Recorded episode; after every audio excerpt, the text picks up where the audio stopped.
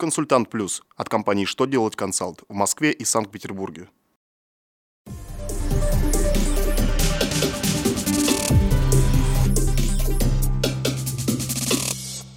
Добрый день! Для вас работает служба информации телеканала «Что делать ТВ», в студии Ольга Тихонова. В этом выпуске вы узнаете, как заполнить расчет по налогу на имущество, какие изменения ожидаются в законодательстве об акционерных обществах, когда водителям начнут предоставлять скидки на оплату штрафов ГИБДД. Итак, о самом главном по порядку. ФНС уточнила, какой код нужно указать в расчете по авансовым платежам при применении самой распространенной льготы по налогу на имущество организаций.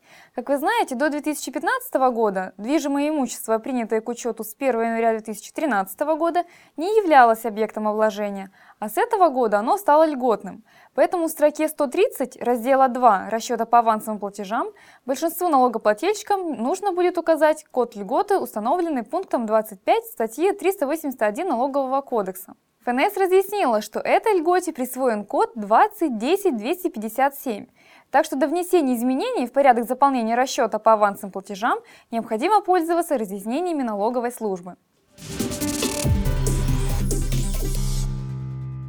Минэкономразвития подготовила законопроект, содержащий ряд поправок в законодательство об акционерных обществах. В частности, документ вводит новую аббревиатуру ПАО. Она будет содержаться в фирменном наименовании публичных акционерных обществ. Проект также вносит изменения в величину уставного капитала. Так, для непубличного общества минимальный его размер должен составлять 10 тысяч рублей, а для публичного – 100 тысяч рублей. Кроме того, согласно законопроекту, данные о филиалах и представительствах общества и их руководстве должны быть отражены не в уставе, а в едином государственном реестре юридических лиц. В Госдуме предложили перенести дату вступления в силу федерального закона номер 437 ФЗ с 1 января 2016 года на 1 мая 2015 года. Депутаты не видят смысла в годичном ожидании возможности применять его нормы на практике. По их мнению, перенос срока уже сегодня позволит снизить нагрузку на судей и приставов. Напомним, закон вносит изменения в Кодекс об административных правонарушениях, согласно которым водитель, выплачивающий штраф за нарушение ПДД в течение 20 дней, получает 50% скидку от суммы взыскания.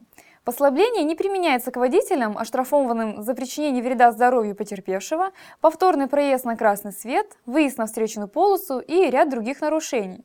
Скидка не действует и в случаях, когда нарушителю предоставлена отсрочка или рассрочка по уплате штрафа.